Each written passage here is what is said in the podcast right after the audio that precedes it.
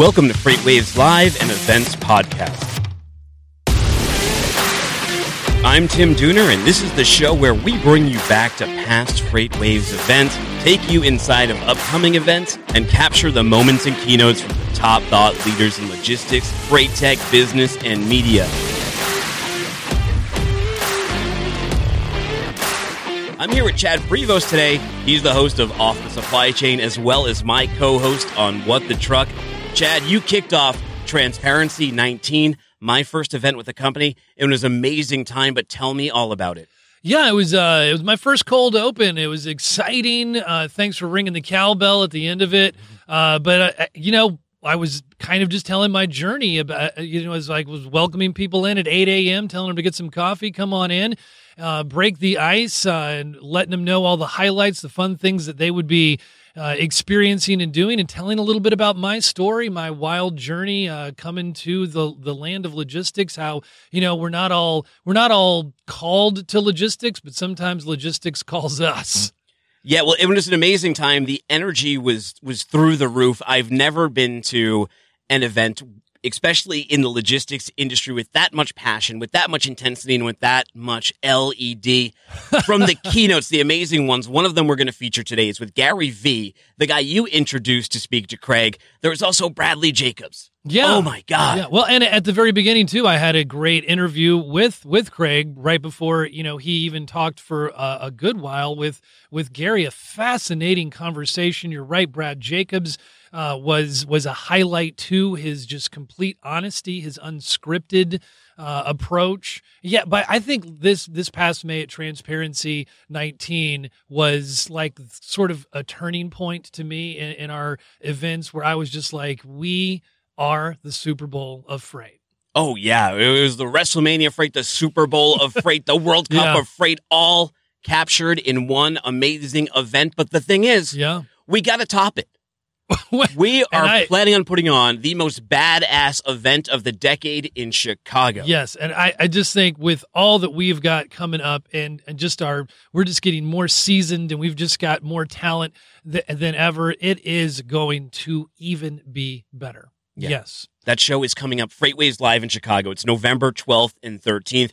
Here's what they're in store for. FreightWaves Live Chicago is the premier freight conference of the year featuring quick fire demos of the latest technology, keynote presentations from top ranked speakers, and visionary fireside chats designed to keep attendees on the cusp of the latest trends and factors impacting the freight industry as we head into the new decade 2020. Data driven discussions and presentations will provide deep insight into current, near term, and forward looking trends that are shaping the freight and logistics market when the daily sessions end, you'll also have the evenings to network and connect with leading minds in the industry and engage with your peers or see all that Chicago has to offer. Yeah, as the industry is becoming increasingly digitized, Freight Waves Live Chicago will also showcase technologies and services that use quantitative data to project and monitor the freight markets. Whether you're a shipper, carrier, broker, 3PL, investor, VC, association, technology company, analyst, media representative, academic, or an executive in the world of pricing, finance, or operations, Freight Waves Live Chicago will provide the fuel you need to propel your business toward a successful future. So, something for everyone. Get your team ready for success in 2020 and beyond at the best freight conference the industry has ever seen. Chad, we mentioned some of that nightlife. Porsches, man. Who brings Porsches to a freight conference? But they were there. There was that JB Hunt 360 party. There was that Triumph Pay barbecue. Wow, I know. Cooperation, love all around, and just fun times. Yeah. Who's on the docket this year? We mentioned the legendary keynotes at Transparency 19, we got a whole new slew of amazing thought leaders this year. One of the very top ones that comes to mind to me is the keynote Jordan Belfort. The, the controversial Wolf of Wall Street. Yes, and also, I mean, that's that's the more recently known movie. There's also a great one of the same story called Boiler Room. Oh, yeah. We also have Howard Green. He's the best selling author of Railroader. That's the book on Hunter. Harrison, also a founder of Canada's Business News Network, a true legend. Yeah, I mean, Hunter Harrison was a CEO four times over. Wow. Right. And also Ben Mezrich. The guy has done so much, but, you know, he is the best selling author of Bringing Down the House, the inside story of six MIT students who took Vegas for millions. And if you've seen the social network, you know this one The Accidental Billionaires, the founding of Facebook and his latest, Bitcoin Billionaires, a true story of genius, betrayal, and redemption. Also a fellow Bostonian. Wow, you guys are something. Don't miss out on the badass guaranteed freight tech event of the decade. Get your tickets today at freightwaves.com. Click on events.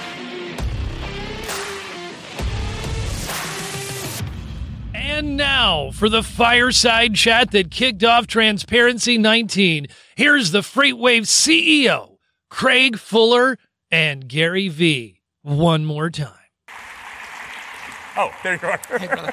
Good to see you. How you doing? Yeah, Really you came from the other way. So, like I said, we don't know what to expect. so. right off the bat. well, I'm so excited to, to have you here. We have a mutual friend. We have actually have a couple mutual friends. So Ted Alling. Yes. Uh, and so I think is Ted here?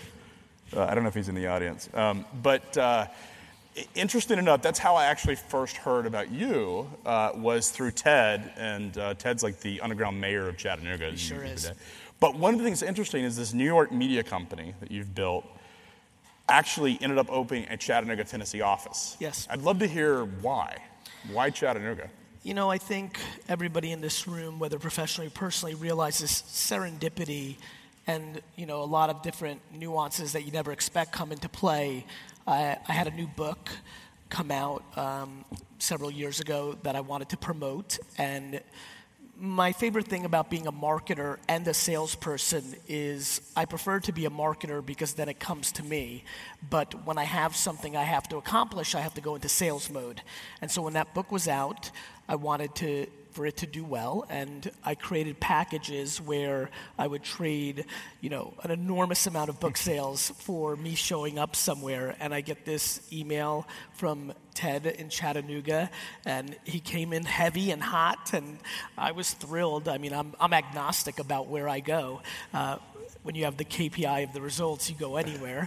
Um, I didn't realize there wasn't a direct flight to Chattanooga. That was a little bit complicated. But other than that, I got there, and then what took over is the same reason most of the good things in my life have happened, which is within the first eight minutes of being on the ground, I just you know, intuitively was like, this is an interesting place. And it wasn't, you know, a lot of times later on people manipulated it too. it was the fiber or this and that. It was strictly the human beings and just the gut feeling I had navigating through the different businesses and people that I met. At the macro level, I'm trying to build a very serious communications company. And my biggest concern in building it is getting too much in the silo of New York or LA or London. And so I give a lot of thought about where to open up offices to make sure that you're getting a flavor of all the different mindsets and angles and nuances around the world. Like, you know, as somebody who you know, his career took a big turn when he started investing in Silicon Valley startups. What you were just saying on stage that I caught, you know, not only are the costs and competitive landscape of talent different in Silicon Valley and Chattanooga, but the entire ecosystem of how one sees the world. Mm-hmm. And I think one thing everybody in this room can appreciate is perspective is incredibly important. And you need different perspectives to achieve big things. And so there was a very macro ambition for me to open offices in places that weren't like LA, San Francisco, New York, and Nooga ended up being the first one. We, as a Chattanooga native, I certainly appreciate that. It's interesting.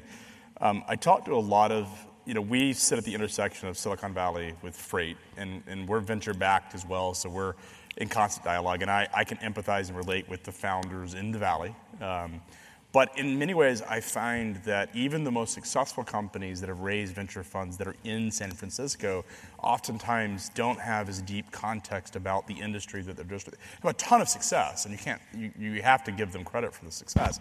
But it's interesting because someone who has deep market context, oftentimes those companies don't. I'm wondering when you look at you're outside of New York, outside of San Francisco, and, and a lot of freight companies are geographically dispersed in the Midwest and the Southeast. What do you see that's different about those particular entities than out in the Valley? Well, in the Valley, you know, as many people here know, an enormous percentage of those companies are started by extremely young people. And so they have no context of any industry. uh, the other thing that many may know in this room but may not is one of the biggest reasons I've walked away and didn't start a venture capital firm on the back of being an early investor in Facebook and Twitter and Uber. I had all this momentum. And somewhere about seven or eight years ago, I realized how much I didn't enjoy you know, investing and more importantly, investing in companies that weren't actually building companies, they were building financial arbitrage machines.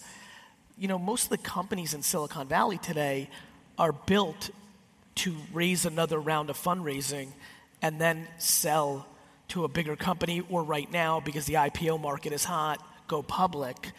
It's all math. It's all Excel sheet. It's all CAC and LTV. It's legitimately not built. Like, I'm not kidding here and this is, it's not a razz, it's just not what I'm interested in. I'm far more like, you know, I come from a, growing up in a liquor store that was a family business, baseball cards, like I'm a merchant, I'm a build a business kind of guy. Um, yeah, I just, it's very awkward to watch and sit in meetings where everything is about pandering to more capital, not to executing for your customer. So, so I mean, is it a bubble or is this just a, a phenomenon? Bubble. You think it's a bubble? I do. And where, where is the end? Is it Uber's IPO? Yeah, I mean, if I knew that, I'd be quicker to my path of buying the New York Jets. I don't know. And, and, and by the way, I could also be disproportionately wrong. Like, I, I think I'm already wrong. I would have never thought that we could be here 11 years. Po- you know, the way we solved 2007, 8, 9's economic issue felt like such a band aid that I thought was going to lead to such horrible behavior, which it has. Um, but I would have never thought that the global economy and the US economy would have been able to sustain 11 years of hyper growth during that kind of bad behavior. just funding unlimited be, you know, look, I think one thing I hope you'll appreciate here for the next 55 minutes, I'm going to stay in my lane. I'll talk about things I know and I won't talk about things I don't know. The macro rationale to the global economy is something above my pay grade. It's just not where I spend my time. You know, obviously there's an enormous amount of capital coming in from SoftBank, from Saudi Arabia, from other places that I think continues to maintain it. But this is the greatest era of fake entrepreneurship ever. Um, because there's just so much money in it, right? I mean, for everybody in this crowd that's over 40 years old, like I am myself, um, we didn't grow up in a world thinking that our idea was worth $4 million. And that is absolutely what the average, you know, highly educated 21 year old sitting in college thinks. She or he thinks that whatever idea they come up with, they should go and easily be able to get a million dollars on a $4 million valuation for their Uber of sneakers. but it's interesting because there have been some successes. And so, how do you define? You talked about fake entrepreneurship versus real entrepreneurship. How do you how do you know when you look at a deal? How do you know which is which is which? You don't. So wait, so you've made some significant investments, early stage investments. Yeah, but I've stopped. Uber was one of those, right? Yeah, I mean, but I but I've stopped, okay. and I've stopped because in 2006, 7, 8, 9, 10, when I would sit down with an entrepreneur, she or he was an entrepreneur because entrepreneurship was coming out of an era where it wasn't on a pedestal. Right now, everybody wants to be an entrepreneur because it's legitimately cool, which is just wild for me to think about. You know, like just the way, you know, being a businessman or woman wasn't cool in 1992. I mean, it was Bill Gates, you know, like mm-hmm. a fucking nerd, you know, like, so, so now that everybody wants to put entrepreneurship in their Instagram profile, and that's cool in the club. That is just bizarro world, but that's also done what sports and rapping has, which is everybody wishes they are. And what's different about entrepreneurship than rap and sports is when you say you're a rapper, someone's like, all right, rap. And then if you suck, everyone's like, oh, you suck. You know. and when you say you're a basketball player, people are like, at the YMCA or, or going to the league. But when somebody now says they're an entrepreneur, it's just accepted. And we, we haven't matured into are you a successful entrepreneur or a wannabe entrepreneur? And I, you know, to be very frank, I'm concerned about it because I think the one thing I love about entrepreneurship is it's binary. Either you're going to win or you're going to lose. Mm-hmm. And I think that there's a lot of people right now that are not built with dealing with the emotional baggage that comes along with a public loss. Um, and so I spent a lot of time with young entrepreneurs around the mentality of like, when you lose, you know, are you ready to take that ridicule and what are you going to do? Um, but you don't. I think the one, you know, one of the ways you can is look, in the rare occasion that I'll make a investment these days, I like people who've already built a real business. Mm-hmm. You know, I think one of the ways you can do it, you know, as I've evolved, I get way more into the jockey than the horse.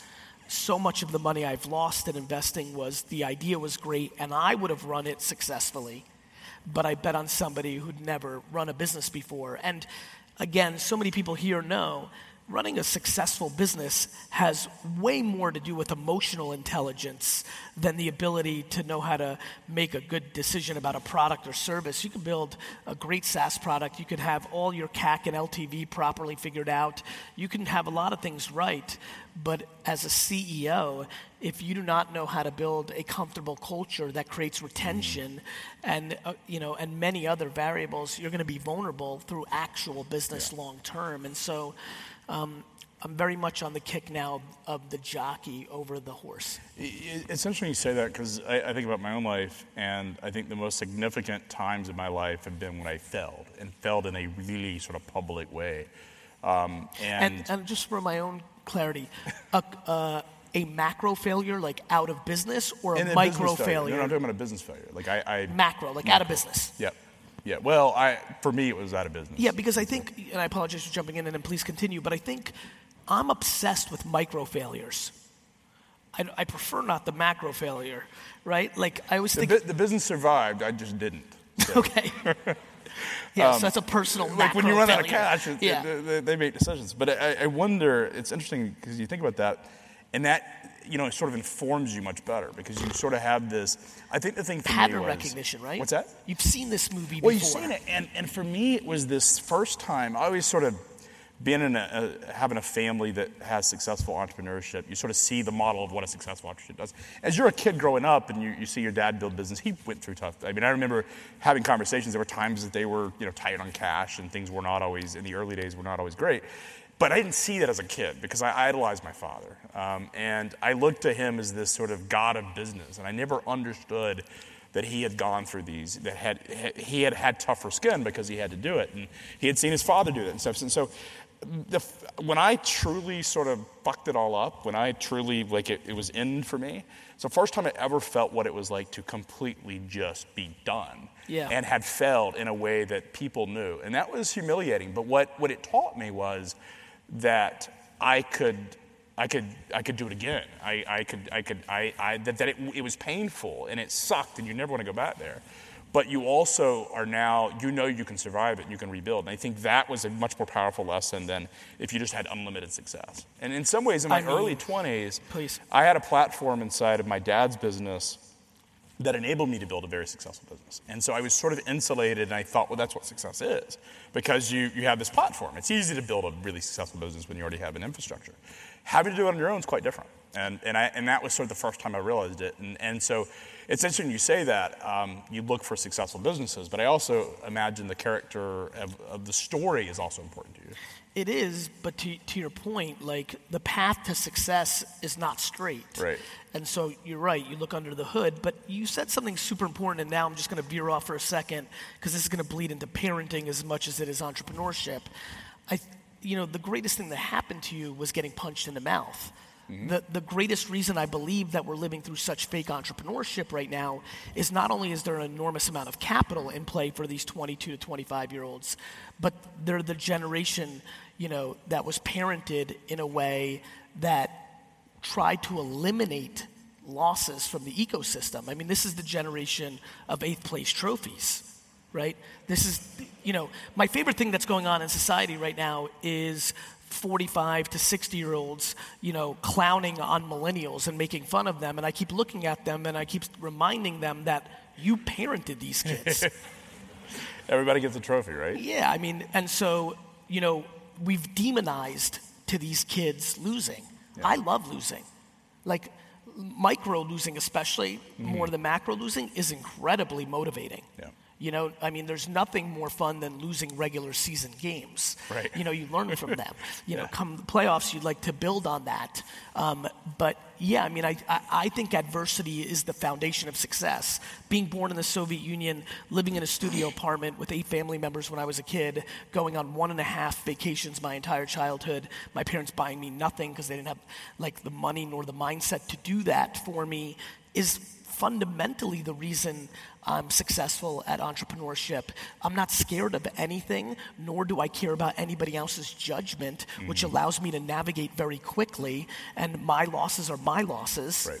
And my wins are my wins, and they both feel the same. When I hear the accolades or when I get razzed, I basically can't hear them. I'm just so in love with the process and that's and that's what getting up off the floor is. You had no choice. You just it's in your DNA to want to play. Yeah, yeah. You know? Like, you know, and I think that self-awareness for the executives and the founders and the different people in this room is an incredibly important foundation to the conversation right now, both for the entrepreneurs, but also for the key executives and employees of an organization, and the responsibility of the number one to put players in the best position to succeed um, is a formula that really matters. It's, it's funny you say that. I uh, so I, I didn't. I, I think entrepreneurs have this thing after a sort of a big loss, where you have this you know, people writers talk about writer's block. They can't. I couldn't think of anything that was interesting. And I remember. I took a job selling employee engagement services, which was not fun at all. Like the, the fact that the business exists is sad. Um, and I hope nobody's in that business here.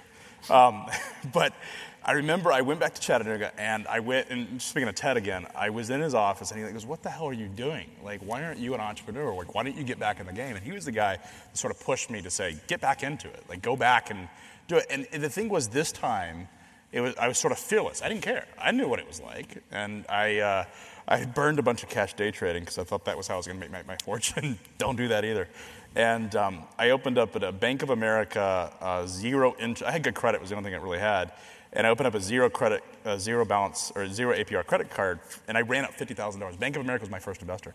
And it was fun to kind of get back into the game. And they don't know that. Um, I did pay it off, uh, which was actually fun. But um, it was fun to get back in the game after having done it and sort of seeing that, hey, there is a sort of a natural desire. But I think what drives, has driven me, and I would imagine it drives other entrepreneurs, that is that they've had sort of this fake success. They thought they were successful, and then it all went away, and then they had to go back and build it again. And I think it becomes that's what we're going to see in the next chapter of this era. The amount of people that celebrate when they fundraise is laughable. I mean, 98% of Silicon Valley startups lose money each month. Like, I don't know if you heard, but it doesn't take a hero to lose money each month. so, yeah, I mean, a, a lot of them think that they're successful, yet they haven't made a single cent in profit, which is the lifeline of a business mm-hmm. that isn't in a position to raise more capital. And I do think that what's amazing about the game is here we are and we're talking about when will it happen and what's the bubble. And literally tomorrow you can wake up and Bear Stearns can happen and it starts to domino the other direction. And it's that quickly right? Mm-hmm. You know you've got an entrepreneur sitting now in year three and she's about to turn the corner right? She's been losing 80000 a month and now two more months and she's going to have this or that or the other thing and we're going to be making money and all of a sudden you know they you know they're on you know, third and a half base on raising their next round, which will give them that air cover. And boom, the news comes out in the morning that XYZ Bank does this, or the mm-hmm. college debt crisis has done Y, or, or China did Z, and the investor pulls out. Nobody else is interested. And six months later, they're out of business. Yeah. So, what, what is your message to those startups? And there's some in the room. Make profit. It's that simple, right? Yeah. I can't argue with that. So, You know, like, and and to the startups in the room, like, if this kind of hit you, like, huh, that makes some sense, or you've got your spidey senses going, like, you go and audit your expenses. Mm-hmm. Like, what are you paying for fruit bars? Or, you know, like, you know, who's the three employees that bring no value to the company anymore, but you have a sense of loyalty? Like, run an actual business. And I think that uh, overfunded, lots of money in the system is no different than being a super spoiled kid. You know, like if your parents buy you a BMW on your 16th birthday, you're soft. Yeah. You are. There's nothing wrong with being soft. There's nothing wrong with being soft, but you're fucking soft. So let's talk. A, you mentioned culture. Let's talk a little about culture. And I, and I, I've you've talked about this is that people who are, who are who are dragging down the culture of a business should be they shouldn't be there. You should get rid of them immediately. I, I'm a big fan of this. Let's, let's talk You about that because this is. I mean, this is. It's interesting because um, there's there's a, a view of hire slow, fire fast, uh, and there's also a view of if you have someone who's cancerous to your business. I think a lot of businesses get caught up in trying to it's document and coach, and it just it just goes nowhere, right? If they're cancerous, I wish most businesses were into documenting and coach. What most businesses are doing is Harold's a dick, but his numbers are remarkable. yeah. That's what's really happening. That's what I'm referring to. That if you've got somebody who's driving top line revenue, or is she or he is crushing their numbers, what most companies are doing is they're looking at surface level. They're like, ooh, if we fire Carol, we're going to lose those three accounts because she's so wired in there. What they don't realize is the hidden lost revenue that's happening with Carol or Harold destroying the culture and completely messing up the continuity and speed of the macro. So what do you do uh, from your point of view? What do you do if you have if you you have someone who's really kicking ass, bringing the numbers in, and they're just a they're they're a jerk? What do you do with them? What I do, one, one man's point of view, is I sit them down, I look them dead in the face, and I say, You think I'm joking because you're delivering, but I'm not joking. And if you can't be a good human being, I'm going to fire your face. That's that's pretty right there, right? That's what I do. And I do it, and I do it, uh, you know, I'm a big shot on stage now and I'm acting tough. I do it, I do it in a conversation. I'm like, look, I'm not kidding. Like, I know you don't believe me because you've worked in other places that value dollars, and I value dollars. I just value slow dimes, right? And so you're gonna screw me up. You're not liked. There's a problem here. A, it's my fault because this is my company. So tell me what I've done wrong to put you in this position. Do you hate Stevie or is something going on at home? Like, what am I missing? Nine out of 10 times you're missing nothing. It's just unfortunately, you know, because before you even get to that conversation, you, you're trying to figure out what's wrong. Yeah, yeah. Um, and then you- three out of 10 times, remarkably, people do take a left turn because they get scared straight or they had it in them, or normally they're insecure. And so I spend 40 of the 50 minutes on trying to make them feel safe. Yeah. And, uh, and seven out of 10, time, 10 times you fire their face. How long do you give them? You know, it's funny. It's run the gamut. And you know, when I think about these 25 conversations as we're talking right now, one makes me laugh because it, I gave them 24 hours because literally the next day they like were ridiculous. Yeah. Um, other times it's been a couple weeks, a couple months. Um, not usually more than two months after that conversation for me, but everybody has their own tolerance. It, it's remarkable what happens when you make that decision. The buy in from the rest of the crew that you knew because most employees think that the big boss, that she or he have no idea what's actually going on. That they live in an ivory tower, that they don't know what's going on in the details, that that employee's tricking them, that they're looking the other way because of money. So when you deliver on culture, the buy-in in the macro is remarkable, and what it does for the business is extraordinary. I'm a, I'm a pot committed buyer of this thesis that you have to fire the best performers that are destroying your culture. How big is your team? What's the size? VaynerMedia is a thousand people. Wow. Okay. And how, how, how long have you guys been around? What's the, We've been around for nine and a half years. nine and a half years. And so you've hired a lot of people. Yes. You've also interviewed a lot more people. Yes. When you bring someone into the organization, do you interview every single candidate? I do not. I did the first 300, I would say. Wow. Okay. Um, and I do obviously at a certain seniority level. Um, and I try to meet with every employee within the first year. Um, but I don't hire everybody, and that's probably a good thing because I'm probably an all-time ridiculous hirer. um, I usually hire people within the first three minutes in my head, and I- I'm actually the same have, way. I have no. I literally walk I out. have no It's like, questions yeah. for you. You're gonna lie anyway. Like, who cares? Let's just get to it. I, I, I, I'm the same way. I, I, I What's your biggest problem? Well, sometimes I work too hard. like interviewing is such What is bullshit. the worst? What is the worst response you've ever gotten on that question? That I hate that question. Like, I work hey, too hard? What's your shortcoming? Like, what's a cliche reason you struggle sometimes? You know, Gary. Sometimes I get so passionate about my work that I work extra hard and burn myself out. Get the fuck out of here. So, what is the best answer to that question, or the best type of the truth, right? Like sometimes I undermine my fellow employees because I want a bonus, you know. you know, honestly, I go on intuition. I I hire remarkably fast. Mm-hmm. I fire slower than I'd like, but I've gotten faster over the last 25 years. yeah, as you get more confidence in the. I hate negativity. Yeah. And in that, I think I've created too much entitlement and have kind of like tried to fix the bad boy too much. And over time, I've just gotten better. Experience matters. So I'm curious. You were one of the first investors in Uber. Um, at the time, it was a it was an unknown startup. What about that business? And talking about culture, uh, a lot has been said about Uber's culture, and I'm wondering. When, when you first heard that pitch, A, what did you like about the pitch? And then B, what is your perspective on the culture issues that have been written about Uber? So I got a long winded story here. I'll try to go fast. Number one, and if you literally Google my name and Uber and Paris, like right now on your phone, Gary Vaynerchuk, Uber Paris, you'll read a Business Insider article. This is just fun for me one day for my grandkids. I was not only am I an early investor in Uber, and we'll get to that in a minute, because I'm not as early as I should be, because I passed on the angel round twice.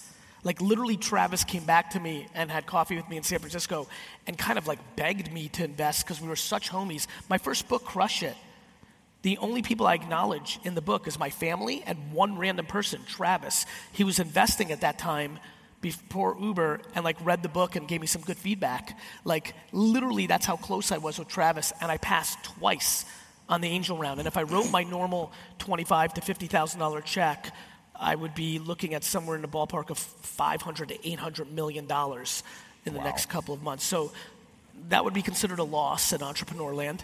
Um, uh, but I was literally in the room when it was invented. Garrett Camp, who was the founder and inventor of a company that some of you might remember called StumbleUpon, which was a cool website back in the day, literally, literally, I can, it's crazy. I'm sitting in the couch post this keynote I gave at LeWeb, 2008, I think nine. He's sitting on the ground right over there having like some whiskey, and he looks up at the, like eight people and he goes, You know, what do you think about a lim? What do you think? Wouldn't it be cool if on your phone there was an app and you could order a limousine that could pick you up right away?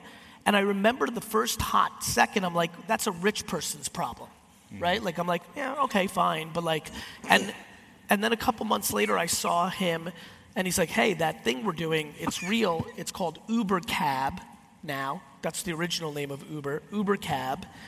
And at first they it was a side project because Travis was investing. Garrett, I think, just bought back StumbleUpon from uh, the company AOL. I can't remember who bought it, and they literally hired another person to be the CEO and outsourced the building of it.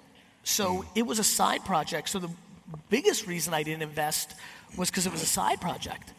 And then a couple months later, Travis jumped in, ran it, and it became what it became.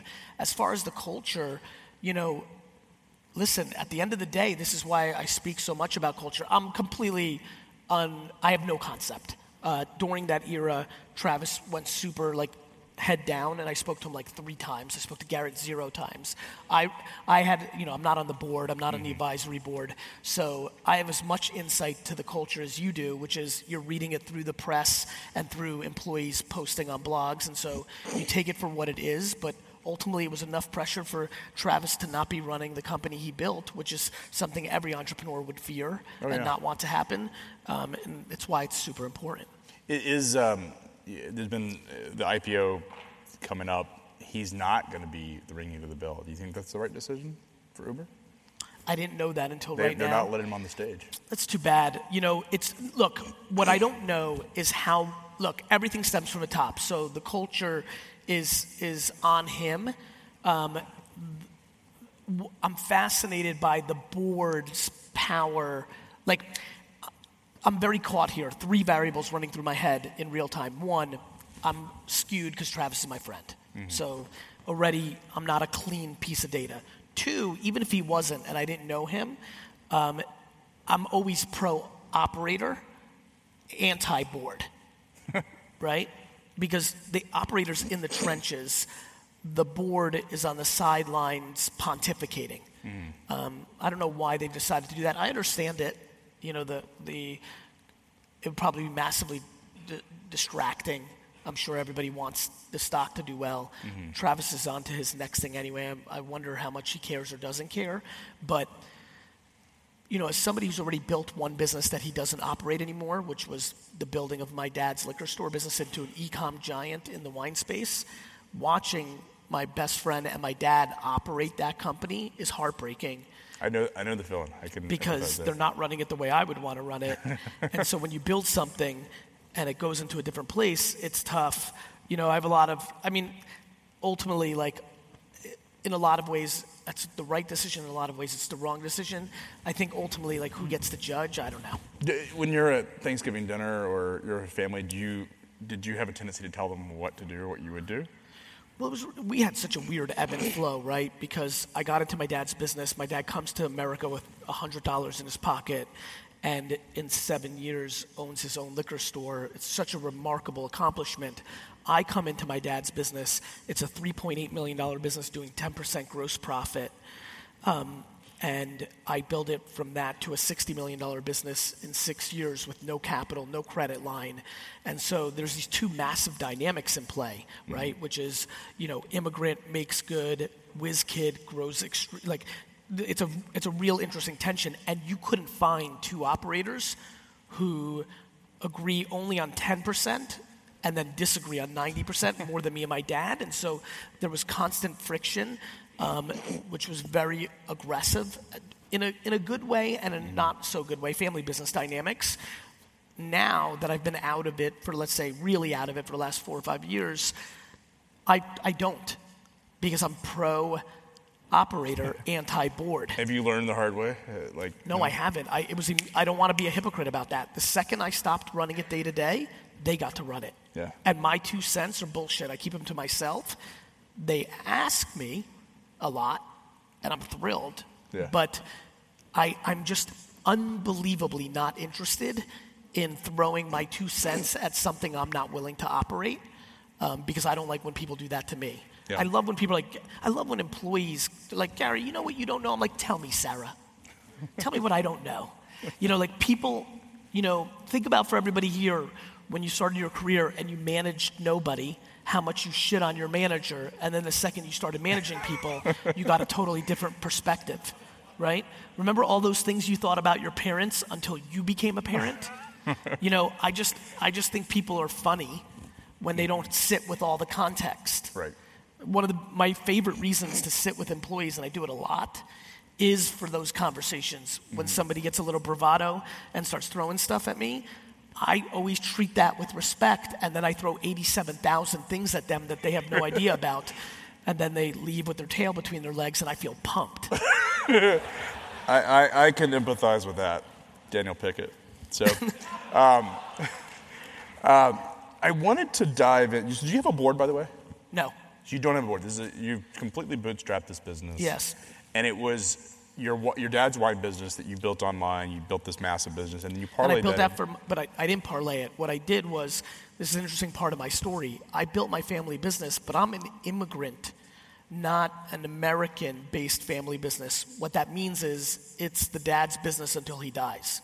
Hmm. So I built this business from three to 60 million, and at 34 years old, because we poured all the money back into the business and I never paid myself more than $100,000 a year, I go and start VaynerMedia with my brother, and I have to start it in the conference room of Buddy Media, a great SaaS business that did extremely well and sold to Salesforce, because I had no money, right? So you have this great accomplishment on your resume of building this monster business, and you have no financial benefit from it. I had shit credit. I had nothing. Yeah. So at 34, I bootstrap Vayner. Um, the one great thing I had hovering, we mentioned it earlier, even though I didn't pay myself more than 70, 80, 100,000, back to like making money versus spending money, running a P&L. I lived in a shitty apartment. I bought nothing and I worked every day. So I had over this 8-year period, you know, 100, 200,000 dollars saved and then I invested all of it. I took my bank account to zero because I decided Silicon Valley was going to happen and the first three companies I invested in were Facebook, Twitter and Tumblr, right? And so I'm rich. Um, but more importantly than that, when I started Vayner, when I started Vayner in 2009, it was already obvious that Facebook was going to win. Mm-hmm. It was obvious that Twitter was doing super well. So I had no money, but I had these assets that were looming that I had some confidence on, and then I bootstrapped uh, VaynerMedia. And, and it's just completely through social media. That was how you built it, in YouTube? Or? VaynerMedia, the company itself. Mm-hmm. At that point, I had written oh, right when I started VaynerMedia, Crush It came out four months later.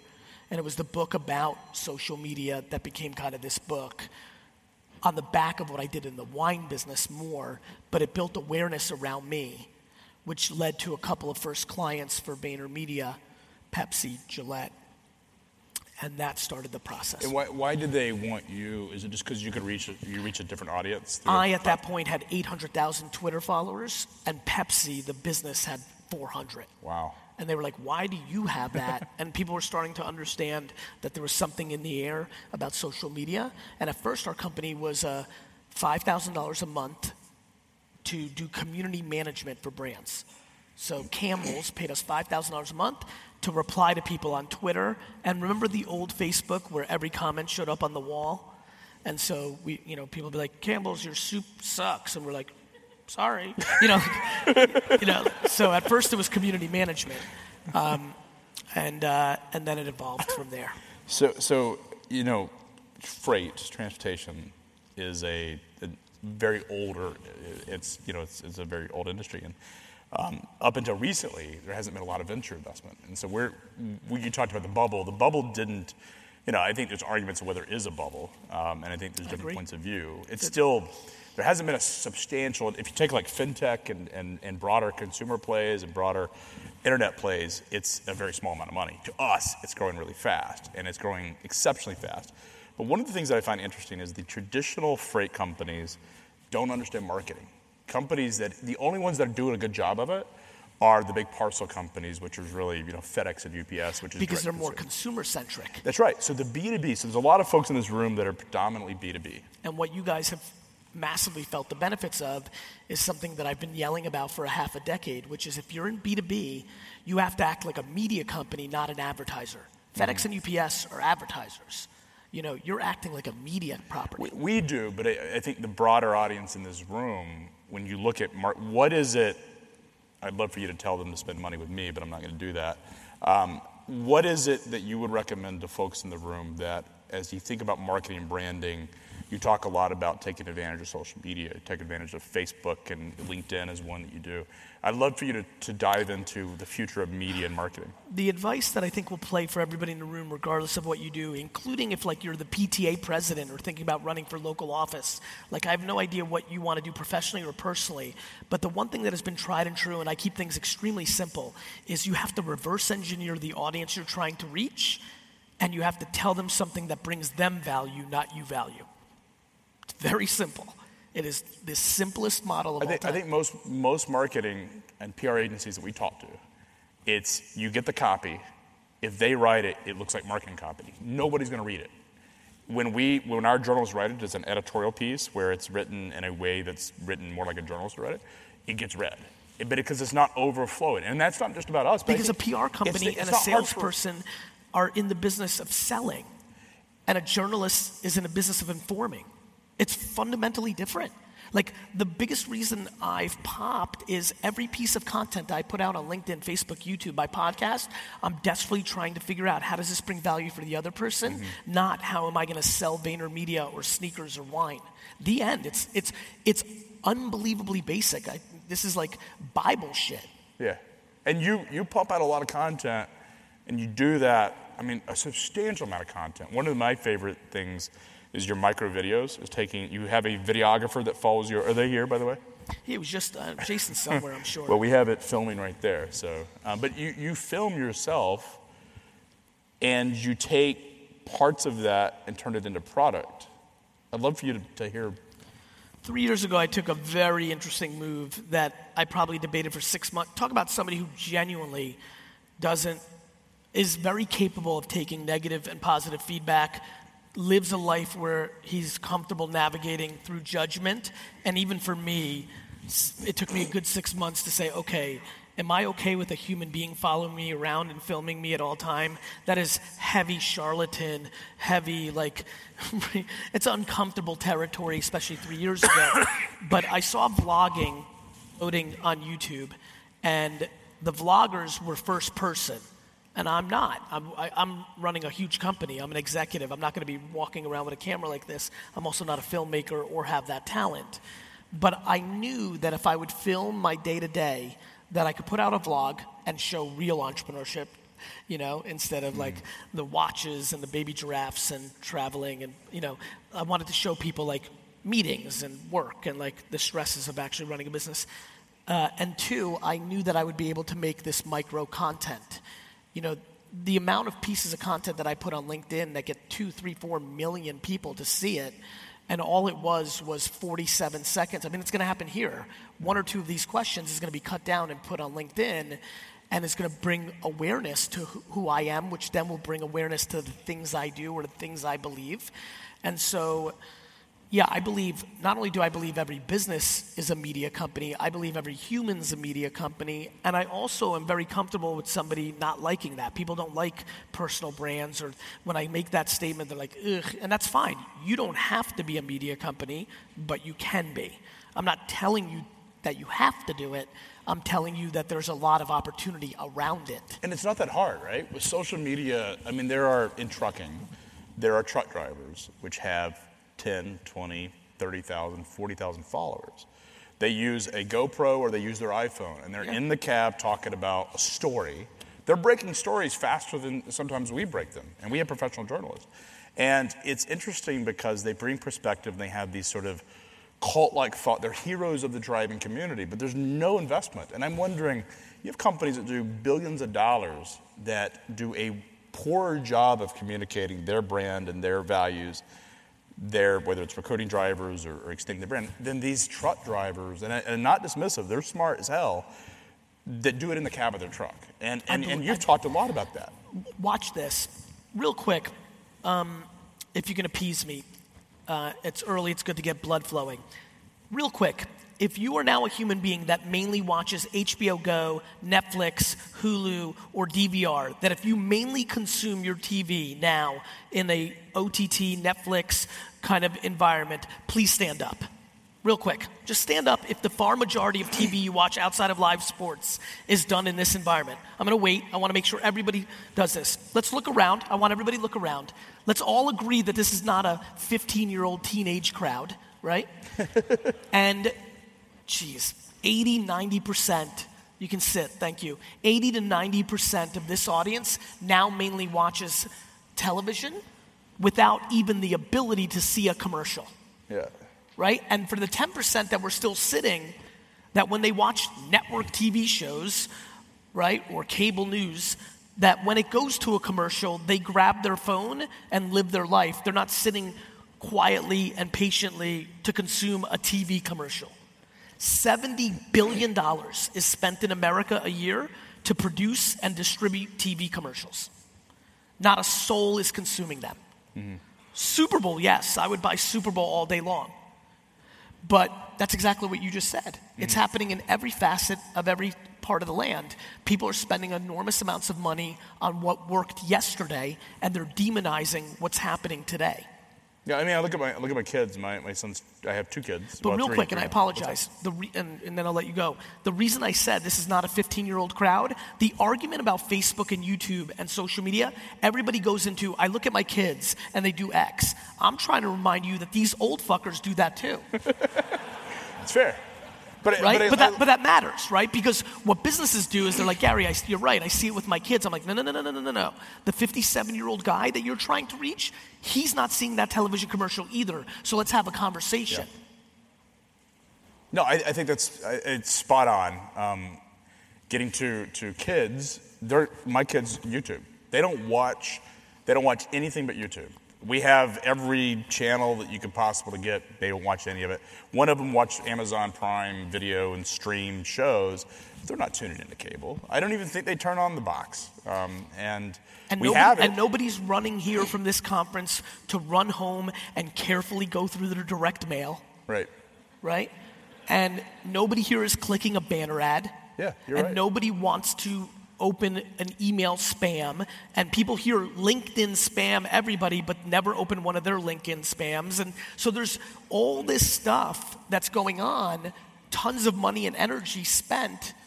And the reality is, it's not reaching the consumer. So how, how do you, if you have a marketing executive in this room, what is the message for them? They, they've taken over this, this new, this old school business, billion dollar business. They're responsible for marketing it, and the rules have changed on them. What would you say they could do to really drive brand equity and education? Become educated. And how, how what is the, what's the goal there? to me going on the internet and typing in things like how to like literally typing into google how to start a podcast for a b2b company uh, literally going into google and saying how to run linkedin ads to land seven figure contract deals like the amount of things that i've seen happen in the b2b space on saas companies i've invested in or ge or sap or clients i've worked with all of them over index when they act like media, and all of them under index when they try to do 1999 B2B marketing. Like, there's like, it's unbelievably to, to watch people still buy full page ads in a B2B magazine. In a, in a print magazine. that's right. And, and, and it's interesting because But real quick, I have empathy for these executives because, you know, a lot of them actually know what to do, but the company they work for rewards through their internal scoring the old game, but they haven't created metrics how to measure the new game. Yeah. And I keep telling them, why don't you just measure business results, not impressions?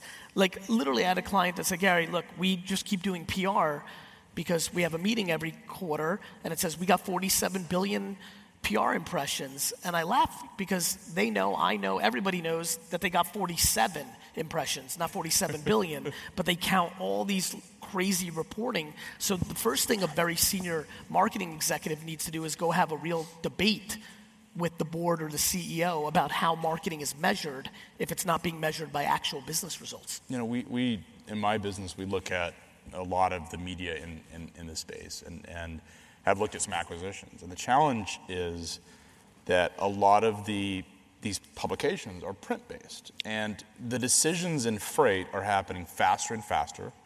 Know, same day, next day service. Most of the transactions, most of the tendered transactions are within 48 hours.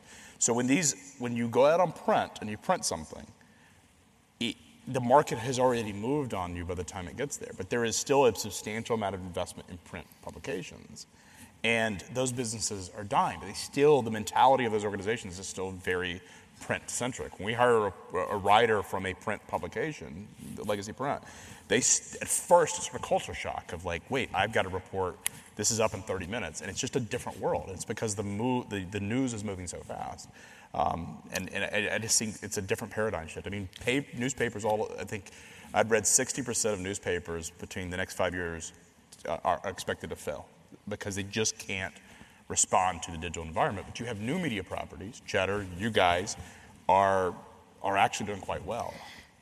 Yeah, I mean, look, I mean, this is just such a fun conversation to have. I'm fascinated by people's inability to understand that technology changes our culture. Like, we used to ride horses to get around, we don't anymore. Yeah. You know, like the radio was the number one item in our society. Boxing and baseball became, and horse racing were the major sports in this country because it was a great sport for radio. But then when television came, that's when football rose because football is a great television sport. Like things evolve. And, you know, again, this notion of holding the past on a pedestal because you understand it or because it's safe is why companies go out of business. So what do you what do you do? Our business is the not FreightWaves, but the logistics sector. Yes. Is, is in many ways under attack by Silicon Valley. It's attacked by Amazon. It's attacked by retailers. It's just constantly the regulators. Everybody wants a piece of this massive industry, and it's it's becoming uh, really a hot sector. I'm wondering what's the message to a company that that doesn't have innovation as a core part of their business. How do they respond? By letting themselves die. but what do they do if they don't want to die? Innovate. And how do they do that? What's the secret? By looking at the leader of the company in the mirror and see if she or he is capable of innovating. Everything stems from the top. If you run, if you have a company run by somebody who right now is sitting and saying, "Well, I'm retiring in 18 months and I don't give a shit about innovation," you're in trouble. Or not talented enough to know how to innovate.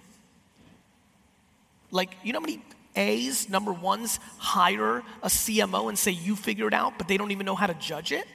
How are you a CEO in 2019 and don't spend 100 hours to educate yourself on how modern communication works so that you can judge it within your own organization? Gary, I didn't grow up with this stuff. You didn't grow up driving, you figured it out. like, I know you didn't grow up with it, but it is your job to, it's required of you to know how to run your business. And to me, how your business markets and communicates is as important as you knowing how to run the finances of your company.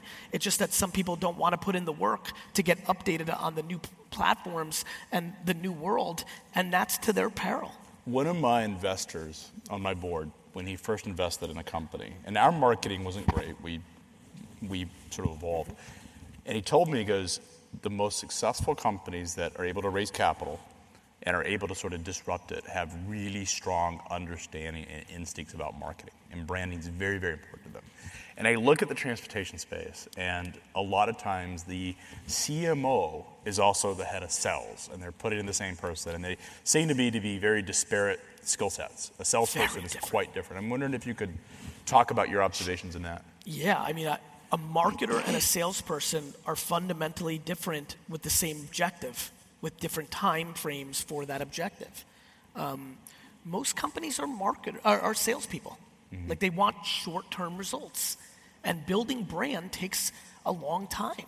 And bringing value to a customer with the ability to then monetize three years from then is a totally different skill set than cold calling somebody and getting a sales. Yeah. And and there are people that do both. Listen, I'm very proud that I do both. I've done both my whole life. I like both, mm-hmm. which is probably why I can see how different they are. I think somebody who's sitting in the audience who feels like they're both can understand this. Man, they're different. And if you're one or the other, the other one's very foreign. You know, salespeople shit on marketers, right? Because they're like, it's all poofy, poofy, schmoofy stuff. We get stuff done. I made some money today, right? Those, what do they do? What is that sign? What is that logo? Like, and then marketers make fun of salespeople because Nike doesn't sell they built a brand, right? And so Intel makes fun of, you know, like, so they're two very different things. I don't mind a CMO sitting at the top, but she better know both. And she better know how to have a leader in each function that triangles up to her. And she needs to keep both sectors super accountable for different KPIs. And they have to have empathy and understanding for each other of how they work together. And KPI tied directly into sales. What's the revenue you're actually generating? Yeah, but how one judges that, I, I caught the last part as I was getting monk, mic'd, and you said something that's near and dear to my heart, which is we don't give a crap about our short term profits. We're playing long game. So for me, you know, every business I build is in perpetuity. And so, as you can imagine, the marketer is being judged in a much longer time frame. Mm-hmm. However, I don't need them like slacking off and like golfing all day. Like uh, like you, you have to keep people accountable. I got to make a profit. Yeah, right, but right, yeah. but like they're just two very different things. And you you know I I do think in how fast the world works now, a marketer can show a business result within a year, but I won't judge them in the first three and a half quarters. Hmm. Right I think the difference between sales and marketing is sales, if we're using football as an analogy, has to put up points in every quarter really to be successful because they can't close the gap in the fourth quarter. Marketing could be down 31 nothing and win 34 31 if they did all the right things in the first three quarters that put no points on the board in Q4. They can. I like that. That's going to be a clip on LinkedIn. I like it. Well, we just have a few more minutes. Is there anything, as this business, as this industry goes through massive disruption, you've seen it work out in media and, and, and or seen it change in media. What is it you would, I know you're not a transportation professional by, by trade, but you've seen a lot of industries go through this evolution. We're at the, if you sort of compared us to media, we're I'm, 1995. I'm paying, you know, because of Ted and because of other things, I'm, I'm, I'm dangerous in my knowledge of what's going on now because of investors and people reached out to me, the Coyote deal. Like, I'm flirting with this space. Here's what's about to happen. You, you put it right, which is technology and like the world is technology and innovation are going to eat up every sector. It started with the bookstore business. Bezos just decided that's what he wanted to do. And if you owned a family bookstore or a regional bookstore or even a global bookstore like Borders, it was your turn. That happened to be 1997. I, I spoke at the Black Car and Limo conference one year after Uber launched, ironically, just randomly in my speaking career. And I stood on stage and said, You guys are looking, you know, the whole vibe there was, we're going to use City Hall and the government to stop Uber. And I said, You're naive. Innovation always wins. I don't give a shit how much money you're giving to a politician.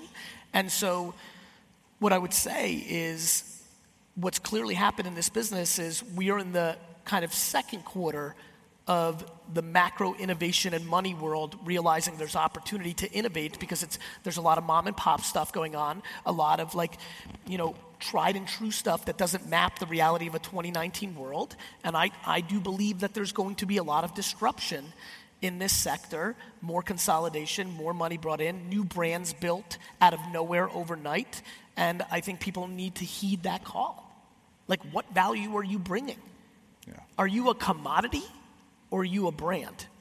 And most people are a commodity. And they should be invested in their, how they define their brand and how they differentiate it. The number one thing in wrapping up, like back to tangible advice, I couldn't couldn't say this more passionately.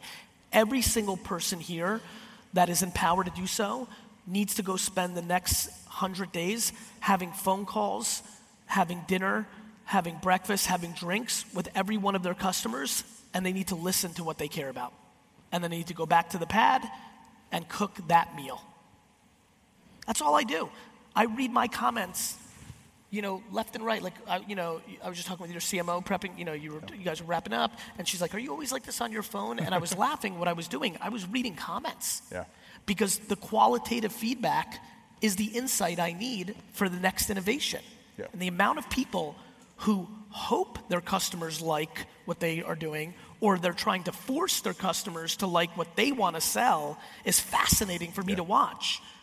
You know, I, I, just don't understand how people aren't spending all their time interacting with their customer and figuring out what they need based on that in parallel with where they see the world's going. It's a very fine line, right? One of my favorite CEOs is John Legere, the CEO of T-Mobile. I've never met him. I think their service sucks. No offense to T-Mobile, but it's bad network having had it. But I love the brand. I love John Legere because he personally answers text messages. He personally tweets it, and he also you can communicate to him. He's a personality, and I think he has a very powerful. Uh, agree He's built this very powerful brand not only around him, but around this idea that they're they're punching the AT&T and Verizon in the face. That's right. And there's a huge variable of success for T-Mobile in that delta against the quality of their product. You, you, that story is the best because uh, one thing that I, oh, the reason I want everybody to go and talk to their clients is because inevitably they're going to fix their product or service. And one thing I always tell people when they hire VaynerMedia, if I'm in the room or if I'm meeting with an executive, I'm like, look, what we do well is we speed up the process of everybody knowing about you. And if your product sucks, that only means the world's going to know your product sucks faster. and so, you know, I love marketing and communications. I think it is the foundation of our society. If you really play out the chess moves of innovation, what ends up happening is most things become a commodity and communications and marketing become the delta. And so I, I, it, there has never been a more important era to understand your marketing and communications. And as we're wrapping up and I see the clock, please stop being a headline reader and start being a practitioner. The amount of people here who have power to make calls that make decisions about Facebook or LinkedIn or YouTube or podcasting because they read an article versus the fact that they've actually run an ad or run ads or have tried to execute is remarkable. The amount of people that come up to me like, Gary, you love Facebook marketing, but what about Cambridge Analytica? And I'm like, what about it? The amount of people that have thoughts about Facebook and Cambridge Analytica or things of that nature, but have no idea what it means. You know, I, I couldn't be more passionate in reminding everybody this will be the great era of practitioners, not headline readers. And everybody's got two cents on why something doesn't work for their business, yet they've never actually done it. And that to me is hypocrisy at the highest order. Well, the reason these people are sitting in the room, to your point, is because we built our brand on social media Facebook, LinkedIn, Twitter. We figured it out. Not ha- had zero experience of doing this, zero. And we reversed, we figured out the model using data and informed uh, information. That's why. And, have, and have, to wrap up, I think words matter. I think people, because of the way social media grew in our society, started as a kid thing. The word social media throws people off. Guys, social media is a slang term for the current state of the internet. If you think the internet's important, you may want to really understand how to use it for the benefit of what you're trying to accomplish. Well, Gary, thank you so much. Really enjoyed thank that. You. Let's give him a round of applause. That was great. Thank you. Thank you. If you enjoyed that one, come back for more. Subscribe now on Apple Podcasts, Spotify, and everywhere podcasts are heard around the world.